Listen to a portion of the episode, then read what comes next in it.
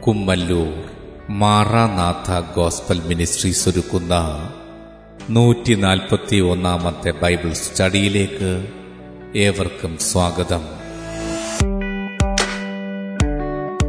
ശിഷ്യത്വം എന്ന വിഷയത്തിന്റെ അൻപത്തിയൊന്നാം ഭാഗത്തെ ആസ്പദമാക്കി ശിഷ്യരാക്കുക എന്ന വിഷയത്തിന്റെ മുപ്പത്തിയഞ്ചാം ഭാഗമാണ് നിങ്ങൾ കേൾക്കുവാൻ പോകുന്നത്. ക്ലാസുകൾ എടുക്കുന്നത് brother Sunil Kumar C G.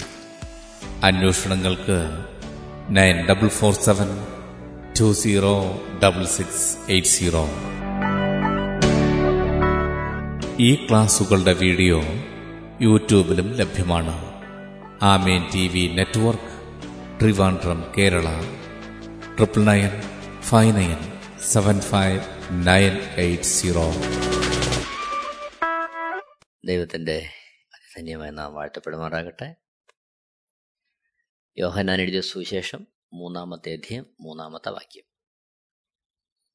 യേശു അവനോട് അമേൻ അമേൻ ഞാൻ നിന്നോട് പറയുന്നു.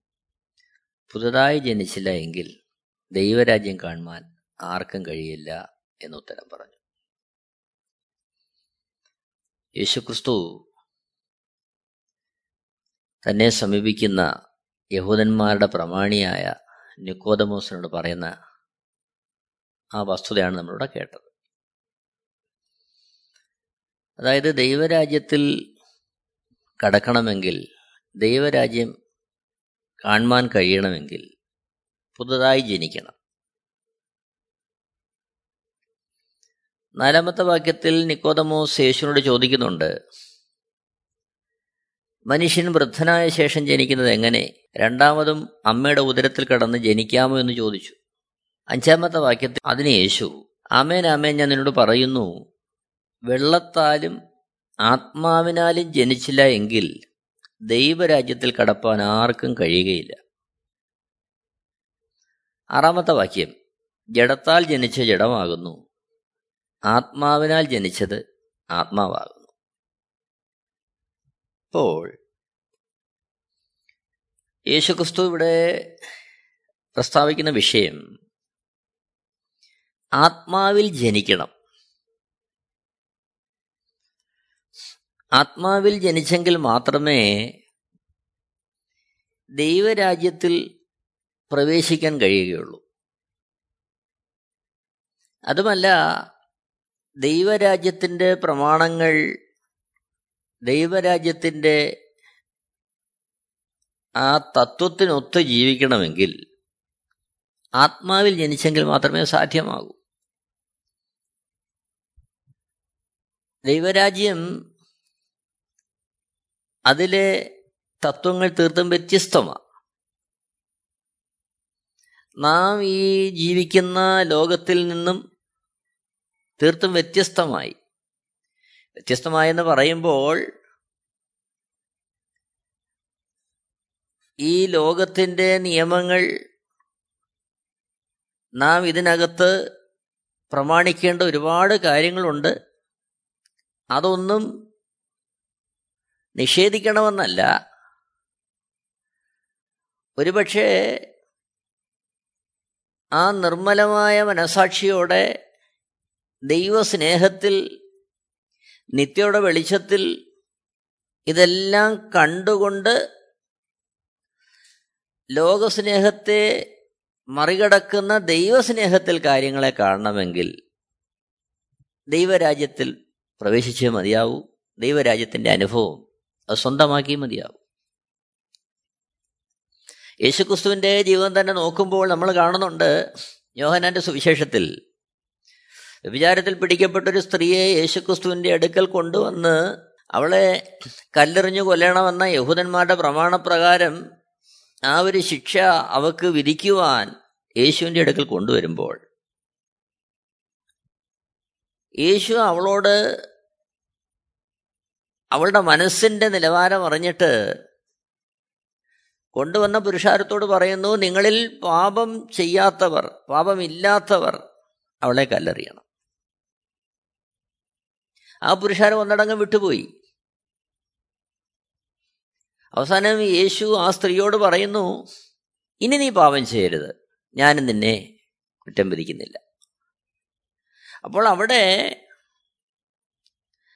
ആ യഹൂദന്മാരുടെ പ്രമാണം പിടിക്കപ്പെട്ട സ്ത്രീക്ക് മാത്രമല്ല അതിൽ അതിന് കാരണക്കാരായ എല്ലാവരും പാപത്തിന്റെ ശിക്ഷ ഏറ്റുവാങ്ങാൻ യോഗ്യരാണെന്നുള്ള ആ വിശാലമായ കാഴ്ചപ്പാടിലേക്ക് യേശു വരികയാണ് അതാണ് ദൈവരാജ്യത്തിന്റെ പ്രമാണം. അതേപോലെ യേശു ക്രിസ്തു ഭൂമിയിലായിരുന്നപ്പോൾ പറഞ്ഞു നിങ്ങളെ ഉപദ്രവിക്കുന്നവർക്ക് വേണ്ടി പ്രാർത്ഥിപ്പിൻ. ശത്രുക്കളെ സ്നേഹിപ്പിൻ. അക്ഷരാർത്ഥത്തിൽ യേശു ക്രിസ്തുവിന് ഈ ഭൂമിയിൽ ഒരു വ്യക്തിയും ശത്രുക്കളല്ല. എന്നാൽ യേശുക്രിസ്തുവിനെ ആ മഹാപുരോഹിതന്മാരും ഒക്കെ ചേർന്ന് പിടിച്ച് ന്യായവിസ്താരം നടത്തി. യാതൊരു കുറ്റവും കുറവും ഇല്ല എന്ന് കരുതിയിട്ടും ക്രൂശിക്കുവാൻ വേണ്ടി ഏൽപ്പിക്കപ്പെട്ട് ആ ക്രൂശിൽ കിടക്കുമ്പോഴും തന്നെ ഉപദ്രവിച്ചവരെ തന്നെ ശിക്ഷിച്ചവരെ യേശുക്രിസ്തു സ്നേഹിക്കുന്നു. യേശുക്രിസ്തു പറയുകയാ ഇവർ ചെയ്യുന്നത് എന്തെന്നറിയാത്തതുകൊണ്ട് ഇവരോട് ക്ഷമിക്കണമെന്ന്. ദൈവത്തോട് പ്രാർത്ഥിക്കുക. അപ്പോൾ അതാണ് ദൈവരാജ്യത്തിന്റെ പ്രമാണം. അത് ഈ ലോകരാജ്യത്തേക്കാൾ വിശാലമായ തരത്തിൽ കാര്യങ്ങളെ കാണുന്നതാ. ഒരർത്ഥത്തിൽ വ്യക്തികളുടെ ഹൃദയങ്ങളെ തിരിച്ചറിയുന്നതാ. അപ്പോൾ ആ ഒരു അനുഭവത്തിലേക്ക് മുന്നേറാൻ കഴിയണമെങ്കിൽ ആത്മാവിൽ ജനിച്ചെങ്കിൽ മാത്രമേ സാധ്യമാകൂ. ആത്മാവിൽ ജനിക്കണം. ആത്മാവിൽ ജനിക്കണമെന്ന് പറയുമ്പോൾ ആത്മാവ് അവർക്ക് ലഭ്യമാകണം. അതാണ് ഉദ്ദേശിക്കുന്നത്. കാരണം ദൈവത്തോടൊപ്പം സഹവസിക്കുവാൻ സൃഷ്ടിക്കപ്പെട്ടവനായിരുന്നു മനുഷ്യൻ. ആദാമെന്ന ഒന്നാമത്തെ മനുഷ്യനെ സൃഷ്ടിച്ച് ദൈവം ഏതം തോട്ടത്തിലാക്കുമ്പോൾ ഉൽപ്പത്തി പുസ്തകം രണ്ടാമത്തെ അധ്യയം മൂന്നാമത്തെ അധ്യയം അവിടെ നമ്മൾ കാണുന്നുണ്ടത് ദൈവം വെയിലാറുന്ന സമയത്ത് തോട്ടത്തിൽ മനുഷ്യനെ തേടി എത്തുകയാ. മനുഷ്യരോട് സംസാരിക്കുന്ന ദൈവത്തെ അവിടെ കാണുന്നു. ദൈവത്തോട് സംസാരിക്കുന്ന മനുഷ്യനെ നാം അവിടെ കാണുന്നു. ദൈവത്തിന്റെ സ്വരൂപത്തിലും സാദൃശ്യത്തിലും സൃഷ്ടിക്കപ്പെട്ട മനുഷ്യൻ ദൈവ തേജസ്സുള്ള മനുഷ്യൻ. അവിടെ ദൈവവുമായുള്ള നിരന്തര സഹവാസം നമ്മൾ കാണുകയാണ് അവിടെ പരിശുദ്ധാത്മാവ് അവരിൽ ഉണ്ടായിരുന്നു. എന്നാൽ ആ ഒന്നാമത്തെ മനുഷ്യനോട് ദൈവം പറയുന്നുണ്ട് ഉൽപ്പത്തി പുസ്തകം രണ്ടാമത്തെ നമ്മൾ കാണുന്നുണ്ട്. നന്മ തിന്മകളെക്കുറിച്ചുള്ള അറിവിന്റെ വൃക്ഷത്തിന്റെ ഫലം നീ തിന്നരുത് തിന്നുന്നാളിൽ നീ മരിക്കും. എന്നാൽ പിശാജിന്റെ തന്ത്രത്തിൽപ്പെട്ട് വശീകരിക്കപ്പെട്ട ഹൗവ ആ വൃക്ഷത്തിന്റെ ഫലം തിന്നു. ആദമിനും കൊടുത്തു. ആ മനുഷ്യനും തിന്നു. അനുസരണക്കേട് റോമാലേഖനം അഞ്ചാമത്തെ അധ്യയന്റെ പതിനാലുമുള്ള വാക്യങ്ങൾ വായിക്കുമ്പോൾ നമ്മൾ കാണുന്നത് പോലെ ഏകന്റെ ലംഘനത്താൽ പാപവും പാപത്താൽ മരണവും ലോകത്തിൽ കടന്നു. അപ്പോൾ ദൈവ തേജസ് നഷ്ടമായി ദൈവത്തിന്റെ ആത്മാവ് നഷ്ടമായി. തിന്നുന്നാൾ നീ മരിക്കുമെന്ന് പറഞ്ഞു. തിന്ന നാളിൽ അവനിൽ ദൈവത്തിന്റെ ആത്മാവ് നഷ്ടമായി ദൈവ തേജസ് നഷ്ടമായി. റോമലേഖനം മൂന്നിന്റെ ഇരുപത്തിമൂന്ന് നമ്മൾ കാണുന്നു. ഒരു വ്യത്യാസവുമില്ല എല്ലാവരും പാപം ചെയ്ത് ദൈവ തേജസ് ഇല്ലാത്തവരെ തീർന്നു. അപ്പോൾ ആ നഷ്ടപ്പെട്ട ആത്മാവിനെ തിരികെ ലഭിക്കണം. അതാണ് വീണ്ടും ജന്മത്തിലൂടെ നടക്കുന്നത്. ഒന്ന് പത്രോസ് ഒന്നാമത്തെ അധ്യയം ഇരുപത്തിമൂന്നാമത്തെ വാക്യം. കെടുന്ന ബീജത്താലല്ല കെടാത്തതിനാൽ ജീവനുള്ളതും നിലനിൽക്കുന്നതുമായ ദൈവവചനത്താൽ തന്നെ നിങ്ങൾ വീണ്ടും ജനിച്ചിരിക്കുന്നു. അപ്പോസലിനെ പത്രോസ് പൊന്തോസിലും ഗലാത്തിയിലും കപ്പതോക്കിയിലും ആസയിലും ബിദുന്യയിലും ചിതറിപ്പാർക്കുന്ന വിശുദ്ധന്മാർക്ക് എഴുതുകയാ യേശുവിനെ രക്ഷകനും കർത്താവുമായി സ്വീകരിച്ച ഭക്തന്മാർക്ക് എഴുതുകയാണ് കെടുന്ന ബീജത്താലല്ല കെടാത്തതിനാൽ ജീവനുള്ളതും നിലനിൽക്കുന്നതുമായ ദൈവജനത്താൽ തന്നെ നിങ്ങൾ വീണ്ടും ജനിച്ചിരിക്കുന്നു. അപ്പോൾ ദൈവവചനത്താലാണ് വീണ്ടും ജന്മം നടക്കുന്നത്. ദൈവവചനമാണ് അതിന് മുഖാന്തരം.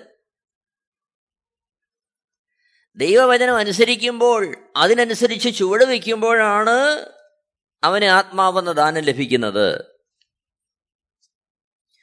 അപ്പോസ്തല പ്രവൃത്തി രണ്ടാമത്തെ അധ്യായം എന്റെ ഈ മുപ്പത്തിയെട്ടാമത്തെ വാക്യം നമ്മൾ കാണുന്നുണ്ട്. യേശുക്രിസ്തുവിന്റെ മരണ അടക്ക പുനരുത്ഥാനത്തിന് ശേഷം യേശുക്രിസ്തു സ്വർഗത്തിലേക്ക് കരേറിപ്പോകുന്നതിന് മുമ്പ് നൽകിയ ആ ആജ്ഞ നിങ്ങൾ കാത്തിരിക്കണം പിതാവിന്റെ വാഗ്ദത്വത്തിനായി പരിശുദ്ധാത്മാവെന്ന ദാനം ലഭിക്കാൻ. അതിനുവേണ്ടി മാളികമുറിയിൽ കാത്തിരുന്ന ശിഷ്യന്മാരുടെ മേൽ പെന്തക്കോസ് നാളിൽ പരിശുദ്ധാത്മാവ് ഇറങ്ങി വരികയാണ്. തന്നിമിത്തം അവർ കൂടി വന്നിരുന്ന ഇടത്തെ ആരവം കേട്ടുകൊണ്ട് കൂടി വന്ന യഹൂദന്മാരോട് പത്രോസ് ശേഷം ശിഷ്യന്മാരോടൊപ്പം എഴുന്നേറ്റ് നിന്ന് യേശുക്രിസ്തുവിന്റെ നിർമ്മലമായ ആ നിത്യജീവന്റെ ആ സുവിശേഷത്തെ പങ്കുവയ്ക്കുകയാണ്. അപ്പോസ്തലപത്തി രണ്ടാമത്തെ അധ്യായം എന്റെ മുപ്പത്തേഴാമത്തെ വാക്യത്തിൽ ഇത് കേട്ടിട്ട് അവർ ഹൃദയത്തിൽ കുത്തുകൊണ്ട് പത്രോസിനോടും ശേഷം അപ്പോസന്മാരോടും സഹോദരന്മാരെ പുരുഷന്മാരെ ഞങ്ങൾ എന്ത് ചെയ്യേണ്ടു എന്ന് ചോദിച്ചു. അപ്പോൾ സുവിശേഷം കേട്ടപ്പോൾ പുരുഷാരം ചോദിക്കുക ഞങ്ങൾ എന്താണ് എന്താണ് ചെയ്യേണ്ടത്? മുപ്പത്തിയെട്ടാമത്തെ വാക്യത്തിൽ പത്രോസ് അവരോട് നിങ്ങൾ മാനസാന്തരപ്പെട്ട് നിങ്ങളുടെ പാപങ്ങളുടെ മോചനത്തിന് ഓരോരുത്തൻ യേശുക്രിസ്തുവിന്റെ നാമത്തിൽ സ്നാനമേൽപ്പിൻ. എന്നാൽ പരിശുദ്ധാത്മാവെന്ന ദാനം ലഭിക്കും. അപ്പോൾ പരിശുദ്ധാത്മാവെന്ന ദാനം ആത്മാവിൽ ജനിക്കുവാൻ പരിശുദ്ധാത്മാവെന്ന ദാനം ലഭിക്കേണ്ടതിന് നാം ഇപ്പോൾ ചെയ്യേണ്ടത് മാനസാന്തരപ്പെടണം. ശേഷം പാപങ്ങളുടെ മോചനത്തിനായി ഓരോരുത്തൻ യേശുക്രിസ്തുവിന്റെ നാമത്തിൽ സ്നാനമേൽക്കണം. അപ്പോൾ പരിശുദ്ധാത്മാവെന്ന ദാനം ലഭിക്കും. അപ്പോൾ പരിശുദ്ധാത്മാവെന്ന ദാനം ഒരുവന് ലഭിക്കുമ്പോഴാണ് അവൻ ആത്മാവിൽ ജനിക്കുന്നത്. അവന്റെ ഉള്ളിൽ പരിശുദ്ധാത്മാവ് വരുമ്പോൾ അവൻ സ്വർഗരാജ്യത്തിന്റെ പ്രമാണങ്ങളെ പാലിക്കുവാൻ അവൻ വേറൊരു തലത്തിലേക്ക് അവൻ മാറുകയാണ്.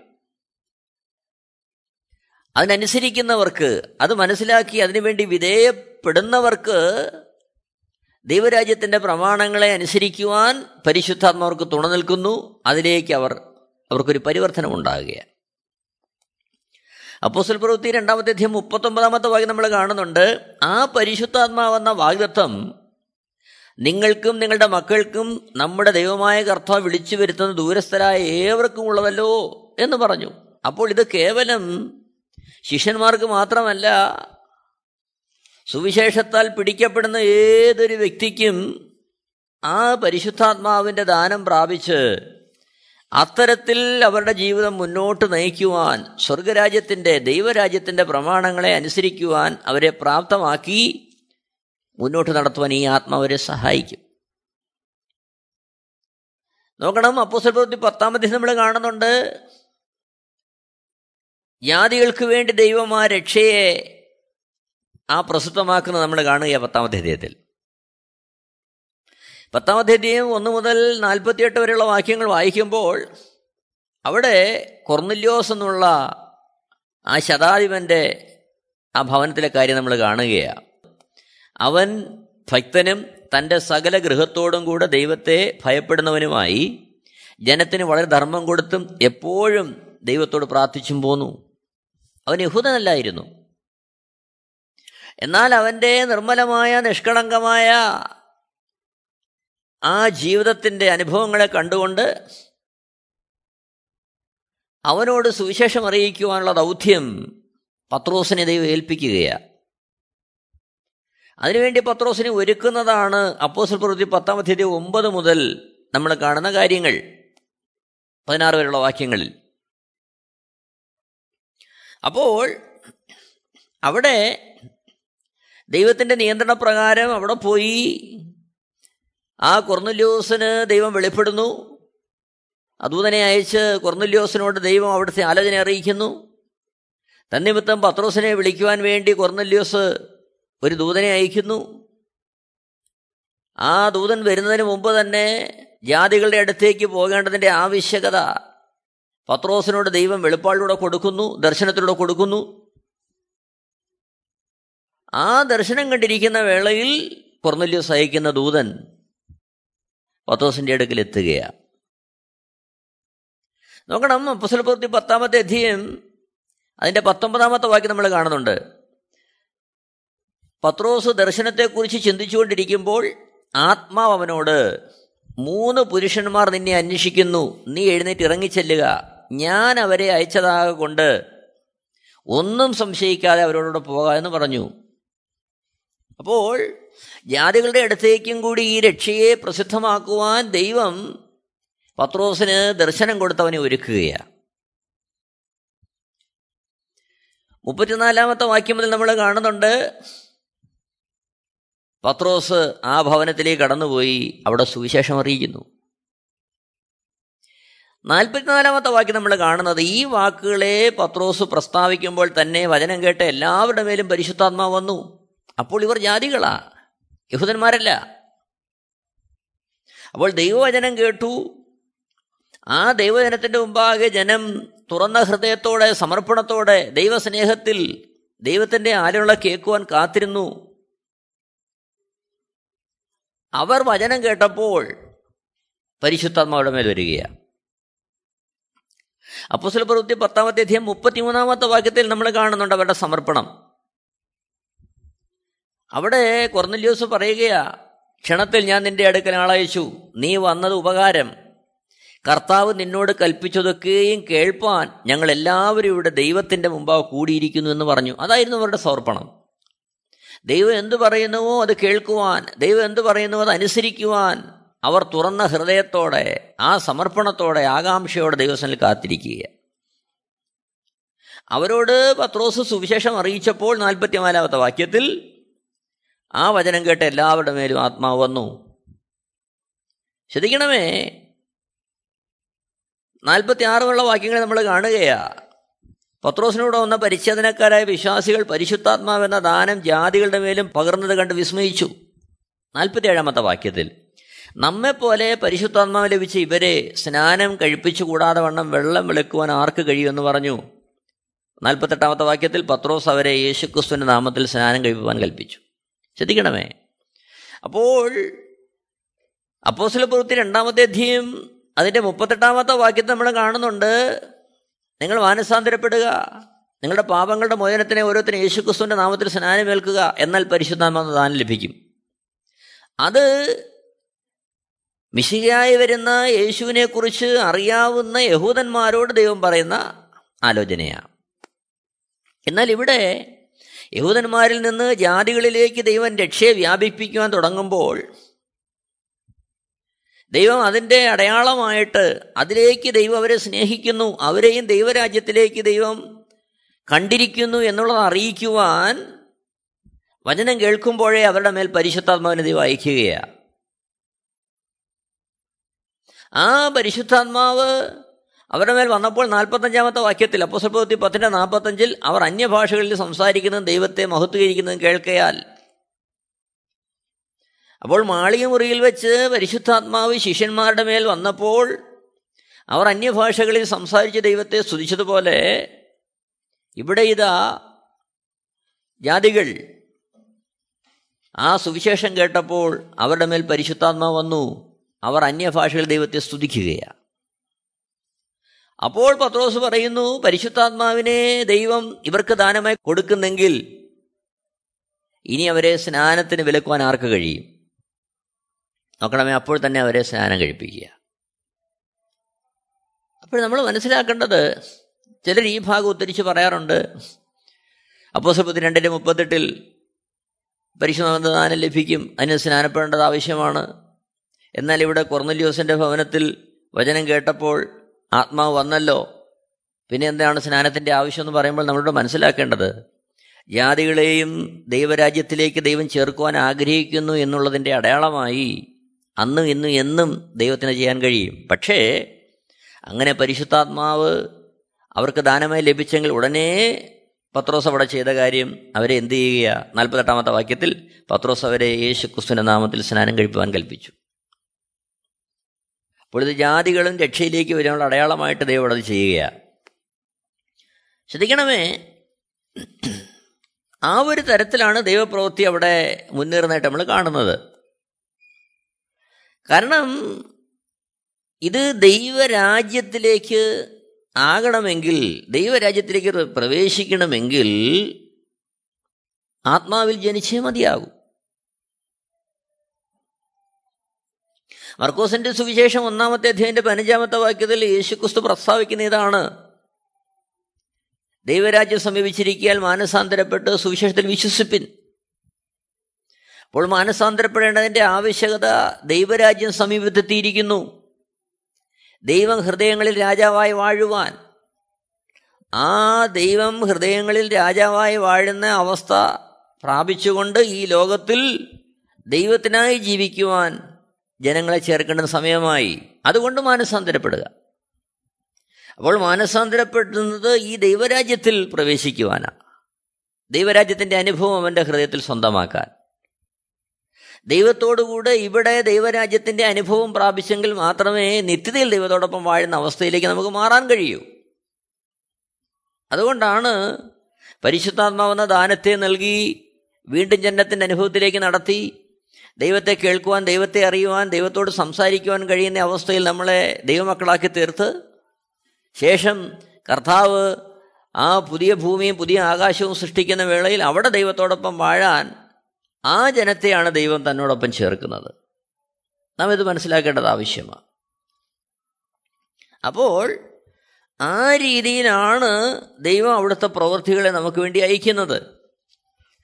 ശ്രദ്ധിക്കണമേ അപ്പോസ പ്രവൃത്തി രണ്ടാമത്തേത് മുപ്പത്തെട്ടാമത്തെ വാക്യം നമ്മൾ കാണുകയാണ് പത്രോസവരോട് നിങ്ങൾ മാനസാന്തരപ്പെട്ട് നിങ്ങളുടെ പാപങ്ങളുടെ മോചനത്തിനായി ഓരോരുത്തൻ യേശു ക്രിസ്തുവിന്റെ നാമത്തിൽ സ്നാനമേൽപ്പിൻ. എന്നാൽ പരിശുദ്ധാത്മാവെന്ന ദാനം ലഭിക്കും. ആ പരിശുദ്ധാത്മാവെന്ന ദാനം ലഭിക്കുവാൻ അവിടെ ആവശ്യം യേശുവിനെ രക്ഷകർത്തും കർത്താവുമായി സ്വീകരിച്ച് മാനസാന്തരപ്പെട്ട് ദൈവത്തെങ്കിലേക്ക് തിരിയുന്ന ആ അനുഭവത്തെക്കുറിച്ചാണ് നാം അവിടെ കാണുന്നത്.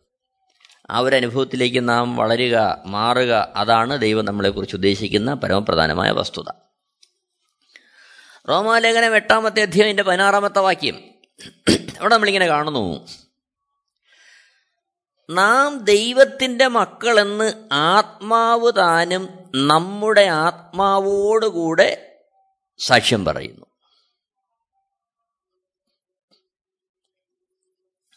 ഇത് നാം മനസ്സിലാക്കണം. എന്തിനാണ് ദൈവം ഈ ആത്മാവിനെ ദാനമായി തരുന്നത്? ഈ ദാനമായി ലഭിക്കുന്ന പരിശുദ്ധാത്മാവാണ് നമ്മുടെ ആത്മാവോടുകൂടെ സാക്ഷ്യം പറയുന്നത്. എന്ത് സാക്ഷ്യം? നാം ദൈവത്തിന്റെ മക്കളെന്ന സാക്ഷ്യം. അപ്പോൾ നമുക്ക് ദാനമായി ലഭിക്കുന്ന പരിശുദ്ധാത്മാവ് എപ്പോൾ ദാനമായി ലഭിക്കും? മാനസാന്തരപ്പെട്ട് അതായത് യേശുവിനെ രക്ഷകനും കർത്താവും പാപമോചകനുമായി അംഗീകരിച്ച് യേശുവിന്റെ കർത്തൃത്വത്തെയും യേശുവിന്റെ ആ രക്ഷാപദ്ധതി അംഗീകരിച്ച് അതിന്റെ മുമ്പാകെ സമർപ്പിച്ച് യേശുവിന് വേണ്ടി ജീവിതത്തെ സമർപ്പിച്ച് യേശുവിനുമായി ജീവിക്കുവാൻ ഒരുങ്ങുമ്പോൾ ദൈവരാജ്യത്തിലേക്ക് അവൻ തിരിയുന്നു. ദൈവത്തിങ്കിലേക്ക് അവൻ തിരിയുന്നു. മാനസാന്തരത്തിൽ എന്താണ് സംഭവിക്കുന്നത്? അവൻ ദൈവത്തിങ്കിലേക്ക് തിരിയുന്നു. ലോകത്തിൽ നിന്ന് ദൈവത്തിങ്കിലേക്ക് അവൻ തിരിയുന്നു. ദൈവത്തെ കേൾക്കുവാൻ ദൈവത്തെ ശ്രദ്ധിക്കുവാൻ ദൈവത്തെ അറിയുവാൻ ദൈവത്തിന്റെ ഇഷ്ടം ചെയ്യുവാൻ ദൈവത്തിന്റെ വഴികൾ നടക്കുവാൻ ദൈവരാജ്യത്തിന്റെ പ്രമാണങ്ങളുടെ ഭൂമിയിൽ ജീവിക്കുവാൻ. അപ്പോൾ ഈ ലോക രാജ്യത്തിലായിരിക്കുമ്പോൾ ലോകരാജ്യത്തിലായിരുന്നു കൊണ്ട് ദൈവരാജ്യത്തിന്റെ അവസ്ഥയിൽ ജീവിക്കുവാൻ തെരഞ്ഞെടുക്കപ്പെട്ട മാനസാന്തരപ്പെട്ട ഒരു വ്യക്തി അവൻ എപ്പോഴും അവൻ ജീവിക്കുന്ന ഈ ലോകത്തിലാണ് എന്നാൽ ഓരോ നിമിഷവും അവൻ തിരിച്ചറിയണം അവൻ ഈ ലോകക്കാരനല്ല. ലോകത്തിന്റെ ഇഷ്ടമോ ലോകത്തിന്റെ താല്പര്യമോ ലോകത്തിന്റെ സുഖങ്ങളോ ലോകത്തിന്റെതായ ആ പ്രലോഭനങ്ങളോ അല്ല അവനെ നയിക്കേണ്ടത്. മറിച്ച് അവനെപ്പോഴും ദൈവത്തിന്റെ മകനാണ് എന്നുള്ള നിത്യതയിലുള്ള വെളിച്ചത്തിൽ സ്വർഗരാജ്യത്തിലാണ് അവന്റെ ആ സ്ഥിരമായ ദൈവത്തുള്ള സാന്നിധ്യമാണ് അവന്റെ നിത്യമായ പ്രത്യാശ എന്നുള്ളത് ഓരോ നിമിഷവും അവനെ ഓർപ്പിച്ചുണർത്തുന്ന ഈ പരിശുദ്ധാത്മാവ്. ഈ ലോകത്തിലായിരിക്കുമ്പോൾ ഈ പരിശുദ്ധാത്മാവ് അവനോട് പറയും അതാണ് നമ്മൾ വായിച്ച റോമാലേഖനം എട്ടാം അധ്യായത്തിന്റെ പതിനാറാമത്തെ വാക്യം. നാം ദൈവത്തിന്റെ മക്കളെന്ന് ആത്മാവ് താനും നമ്മുടെ ആത്മാവോടുകൂടെ സാക്ഷ്യം പറയുന്നു. അപ്പോൾ ഈ ലോകത്തായിരിക്കുമ്പോൾ ലോകം നമ്മളെ വശീകരിക്കാതെ ലോകം നമ്മളെ ലോകത്തിലേക്ക് ആകർഷിച്ച് അതിന്റെതായ വഴികളിൽ നടത്താതെ ജഡമോഹം കൺമോഹം ജീവനത്തിന്റെ പ്രതാപം തുടങ്ങി ലോകത്തിലുള്ളതെല്ലാം നമ്മളെ സ്വാധീനിക്കുവാൻ ഉരുമ്പെട്ട് നിൽക്കുമ്പോൾ അതിന്റെ മധ്യത്ത് നാം ഇതിലൊന്നും പെട്ടുപോകാതെ നമ്മളെ നിലനിർത്തുന്നത് ഈ ആത്മാവിന്റെ സാന്നിധ്യമാണ്. ആ ആത്മാവ് എന്ത് പറയുമെന്നറിയാമോ? നാം ലോകത്തിന്റെതായ ആ കാര്യങ്ങൾ നമ്മുടെ ദൃഷ്ടിയിൽ പതിക്കുമ്പോൾ നമ്മുടെ ചിന്തയിൽ നമ്മുടെ കാഴ്ചയിലൊക്കെ പതിക്കുമ്പോൾ ആത്മാവ് ദൈവത്തിന്റെ ആത്മാവ് നമ്മുടെ ആത്മാവോട് പറയും നീ ആരാണ്? നീ ദൈവത്തിന്റെ മകനാണ്. നീ ലോകത്തിന്റെ മകനല്ല. നീ ദൈവത്തിന്റെ മകനാണ്. നമുക്കറിയാം നല്ല നിലയിലൊക്കെ നല്ല നല്ല കുടുംബത്തിൽ ചിട്ടയോടെ അമ്മയപ്പന്മാർ നല്ല അച്ചടക്കശീലവും അതേപോലുള്ള കാര്യങ്ങളൊക്കെ കൊടുത്ത് വളർത്തിക്കൊണ്ടുവരുന്ന മക്കളെ ദൂരെ എവിടെങ്കിലും പഠനത്തിന് വേണ്ടി അയക്കുമ്പോൾ അവരവിടെ അപ്പന്റെ അമ്മയുടെ അടുത്തുനിന്ന് മാറി ആ ദൂരെ താമസിക്കാൻ വേണ്ടി അവരെ വിടുമ്പോൾ അമ്മയപ്പനും അവരോട് പറഞ്ഞു വിടും കുഞ്ഞെ നീ ഓർക്കണം. നിന്റെ അപ്പനും അമ്മയും ആരാന്ന് ഓർക്കണം? നിന്റെ ജീവിതം എന്താണെന്ന് ഓർക്കണം? നിന്നെ വളർത്തുന്നത് എങ്ങനെയാണെന്ന് ഓർക്കണം? നിന്നെക്കുറിച്ചുള്ള പ്രതീക്ഷ എന്താണെന്ന് ഓർക്കണം? ഇതൊന്നും നീ വിട്ടുകളഞ്ഞിട്ട് ജീവിക്കരുത്. അങ്ങനെ ദൂരേക്ക് മകൻ പോകുമ്പോൾ ആ അപ്പനും അമ്മയും കൂടെ കൂടെ ഫോൺ വിളിക്കും. ഫോൺ വിളിച്ചിട്ട് മോനോട് പറയും എടാ അല്ലെങ്കിൽ മോളെ നിങ്ങൾ ആരാ നീ ഓർത്തോണം പഠിക്കണം ഇപ്പം നിങ്ങളെ ഏൽപ്പിച്ചേക്കിനെ അതാണ്. നിങ്ങൾ അനാവശ്യമായ കാര്യങ്ങളിലൊന്നും ഇടപെടരുത് എന്ന് കൂടെ കൂടെ ഓർപ്പിക്കും എന്ന് പറഞ്ഞതുപോലെ യേശുവിനെ രക്ഷകനും കർത്താവും പാവമോചനവും സ്വീകരിച്ച് ദൈവരാജ്യത്തിന്റെ ആ പ്രകാശനത്തിൽ കർത്താവിനുള്ള വാസത്തിന് വേണ്ടി സമർപ്പിക്കപ്പെട്ട ജീവിതം നാം ഇവിടെ നയിക്കുമ്പോൾ ലോകം അതിന്റെ എല്ലാ തന്ത്രങ്ങളോടും കൂടി ആ ദൈവമക്കളെ തകർത്ത് കളയുവാൻ ആകർഷിക്കുവാൻ വശീകരിക്കാൻ ശ്രമിക്കുമ്പോൾ പരിശുദ്ധാത്മാവ് നമ്മുടെ ആത്മാവോട് പറയും കുഞ്ഞുങ്ങളെ തെറ്റിപ്പോകരുത്. നിങ്ങൾ ദൈവത്തിന്റെ മക്കളാ. ദൈവത്തിന്റെ മക്കളാ. ദൈവത്തിന്റെ മക്കളാ. എന്നെ കേൾക്കുന്ന പ്രിയരെ കർത്താവിനോടൊപ്പം മൂന്നര വർഷക്കാലം ശിഷ്യന്മാർ നടന്നു. കർത്താവിന് അത്ഭുതങ്ങളും അടയാളങ്ങളും വീര്യപ്രവൃത്തികളും ഒക്കെ അവർ കണ്ടു അവരും ചെയ്തു. യേശു ദൈവത്തിനാണെന്നുള്ള വെളിപ്പാട് പ്രാപിച്ചു. ദൈവ ദൈവത്തിൽ നിന്ന് വെളിപ്പാടുകളെ പ്രാപിക്കുവാൻ തക്കോണം അവർ പ്രാപ്തരായി. ശുശ്രൂഷകൾ അവർ ചെയ്തു. പക്ഷേ യേശുക്രിസ്തുവിന്റെ ആ പ്രത്യക്ഷമായ സാന്നിധ്യം അവരിൽ നഷ്ടപ്പെട്ടപ്പോൾ അവർ വീണ്ടും വള്ളവും വലിയ എടുത്തുകൊണ്ട് ഇറങ്ങാൻ ഇടയായി തീർന്നു അവിടെയാണ് യേശുക്രിസ്തു വീണ്ടും അവരുടെ അടുത്ത് വന്ന് അവരെ സ്നേഹത്തിലേക്ക് ഏകീകരിക്കുന്നത്. ആ സ്ഥായിയായ സ്നേഹം അവരിൽ വരണമെങ്കിൽ പരിശുദ്ധാത്മാവരുടെ ഉള്ളിൽ വന്നേ മതിയാകൂ. ആ പരിശുദ്ധാത്മാവാണ് ഒരു ക്രിസ്തു ഭക്തനെ ഈ ലോകത്തിൽ നിലനിൽക്കുവാൻ വിശുദ്ധിയോടെ നമ്മളോട് ജീവിക്കാൻ സഹായിക്കുന്നത്. എന്നെ കേൾക്കുന്ന പ്രിയരെ ഒരു നിമിഷം നമുക്ക് നമ്മുടെ ജീവിതത്തെ ഒന്ന് തിരിഞ്ഞു നോക്കാം. നമ്മുടെ ജീവിതത്തിന്റെ അവസ്ഥ എങ്ങനെയാണ് ആ പരിശുദ്ധാത്മാവിന്റെ ഉപദേശം നിരന്തരം കേട്ട് ദൈവമക്കളെന്നുള്ള നിരന്തരമായ ആ ആഹ്വാനം പരിശുദ്ധാത്മാവിനാൽ കേട്ട് ഈ ലോകത്തിന്റെ മോഹങ്ങളിൽ നിന്നൊഴിഞ്ഞ് ഒരു വിശുദ്ധമായ ജീവിതം നയിക്കുവാൻ നാം എത്രത്തോളം സമർപ്പിക്കപ്പെട്ടിരിക്കുന്നു. നാം നിത്യതയ്ക്ക് വേണ്ടി വിളിക്കപ്പെട്ടവരാ. നമ്മുടെ രാജ്യം സ്വർഗമാണ് ആ സ്വർഗരാജ്യത്തിൽ കർത്തടൊപ്പം വാഴുക എന്നുള്ളതാണ് നമ്മളെക്കുറിച്ചുള്ള ആത്യന്തികമായ പദ്ധതി. അതിനുവേണ്ടി നാം എത്രത്തോളം നമ്മളതിന് ശുഷ്കാന്തി കാണിക്കുന്നു എത്രത്തോളം നമ്മളെ ആ ചിന്തകൾ ഭരിക്കുന്നു. ഈ സന്ദേശത്തിന്റെ മുമ്പാകെ നമുക്ക് നമ്മളെ തന്നെ ഒന്ന് സമർപ്പിക്കാം. നമ്മളെ ഈ വചനത്തിന്റെ മുമ്പാകെ നമുക്ക് നമ്മളെ തന്നെ ഒന്ന് ഒരുക്കാം. എല്ലാവരെയും ദൈവം ധാരാളമായിട്ട് അനുഗ്രഹിക്കട്ടെ. ദൈവനാമം മൊത്തപ്പെടുമാറാകട്ടെ ആമേ Amen T V network Christian internet channel സുവിശേഷീകരണത്തിന്റെ വ്യത്യസ്ത മുഖം തേടിയുള്ള യാത്ര YouTube and Facebook. Amen T V network Trivandrum Kerala. ഞങ്ങളുടെ വിലാസം Maranatha gospel ministries Marankuzhi Kummallur P O Kollam. ആറ് ഒൻപത് ഒന്ന് അഞ്ച് ഏഴ് മൂന്ന്. അന്വേഷണങ്ങൾക്ക് nine double four seven two zero double six eight zero.